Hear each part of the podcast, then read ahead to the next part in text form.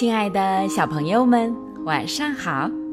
这里是飞视频的晶晶姐姐讲故事节目，我是你们的好朋友晶晶姐姐。今天给你们带来的故事是《Frog 找宝藏》。我们快点吃早餐吧，小熊。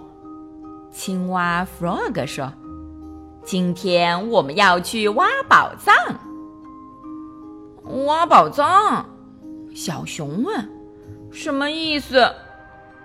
跟我来，你就会明白啦。”Frog 说：“我们要挖一个好深的洞。”他解释说：“我们要一直挖呀挖呀，直到我们发现宝藏。要是根本没有宝藏呢？”小熊说：“宝藏总是有的。” Frog 说：“我保证。”说着，Frog 停下来，指着地面：“我们要在这儿发现宝藏，就在这里。”你怎么知道了？小熊问道。“我就是知道啊。”Frog 说。Frog 开始挖了，小熊看着，心里挺羡慕的。看起来这是个非常艰巨的工作，只一会儿，Frog 就累了。现在轮到你了，小熊。小熊有点犹豫，但还是拿起铲子，勇敢地挖了起来。可这把铲子对他来说太大了，太重了。这不行。过了一会儿，Frog 说。照这样的速度，我们永远也找不到宝藏。还是给我吧。就这样，小熊看着 Frog 挖呀挖，它挖得越来越深，小熊几乎都看不见它了。Frog，小熊叫道：“有宝藏吗？”“不，还没有。” Frog 的声音从遥远的地方传来：“小心点儿，小熊，一块石头来了。”但是小熊听不见。他把身子探到洞口，然后他掉进去了。他们坐在深深的黑暗的洞里。我饿了，小熊说：“我想回家。”我们不能，Frog 平静地说：“这个洞太深了，我们爬不出去，我们被困住了。”小熊开始哭了。“嗯，我们会永远在这里了。”他哭着说：“我再也不能和老鼠去钓鱼了，还有野兔会多么想念我呀！” Frog 也吓坏了，他不知道怎么去安慰小熊。勇敢些，小熊，我们来呼救吧，一定会有人听见的。就这样，他们叫呀叫呀，但是没有人来。接着，Frog 有了个新主意：“我们来唱歌吧。”他说的：“让我们来唱个坐在洞里的歌，鼓励自己。”月亮升上来了，夜晚来临了。Frog 和小熊唱了又唱，直到他们都累了，睡着了。虽然他们离自己那温暖的小床那么遥远。第二天一大早，鸭子出来散步时，走过了一个大土堆。多奇怪呀！它叫道：“昨天这里还没有这个呢。”然后它看见了那个洞，就去把小猪找来了。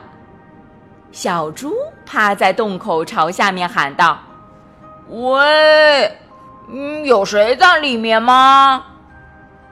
我们在里面 Frog 和小熊一起叫起来：“是我们，Frog 和小熊，我们出不去了。”嗯，我想我们应该把老鼠叫来。”小猪说道。鸭子赶快跑去了，一面用最大的声音尖叫着：“老鼠，老鼠，快来！Frog 和小熊被困在一个洞里了，他们出不来了。”老鼠知道应该怎么做，它从谷仓里扛来了一架梯子，和鸭子一起飞快地来到了事故现场。老鼠把梯子放到洞里去。这个洞真深呀，梯子一下子就看不见了。爬上来，小熊！大家叫着。还有 Frog，你要跟着爬上来，不要害怕，我们会帮你们出来。小熊非常小心的开始爬梯子。当他接近洞口时，朋友们把他拉到了安全的地方。接下来该 Frog 了。看到 Frog 的头出现在地面上，每个人都欢呼起来。当老鼠帮 Frog 爬出洞时，大家高兴的大叫：“可是你们到底在那下面做什么呢？”野兔焦急的问道。这么深的一个洞，真是很危险呀！我们必须马上把它填上。是我，我答应小熊，我们会在那里找到宝藏，但是那里什么也没有。现在那儿只是一个大大的没用的洞，这是我的错。Frog 失望地说：“啊！”但是你们发现了宝藏，老鼠严肃地说：“他蹲下来捡起了旁边地上的一块石头。这块石头有一千多万年了。”老鼠用袖子不停地擦石头，直到它发出了闪亮的光彩。然后他把石头递给了 Frog。Frog 简直不相信自己的眼睛，高兴的笑开了花。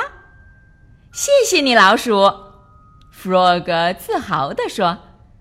但是我想这是小熊的宝藏，我要把它送给小熊，因为它是那么勇敢，还因为我答应了它。好了，小朋友们，Frog 找宝藏这个故事就给你们讲到这儿了。喜欢晶晶姐姐讲故事节目的朋友们，可以关注微信公众号“飞视频”，收看我们每天为小朋友们精心准备的视频节目。也可以通过喜马拉雅收听晶晶姐姐讲故事电台广播。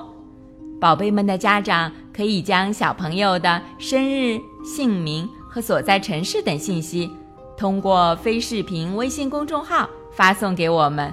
我们会在宝贝生日当天送上我们的生日祝福哦。好，小朋友们，祝你们做个好梦，晚安。小点点也祝你做个好梦，晚安。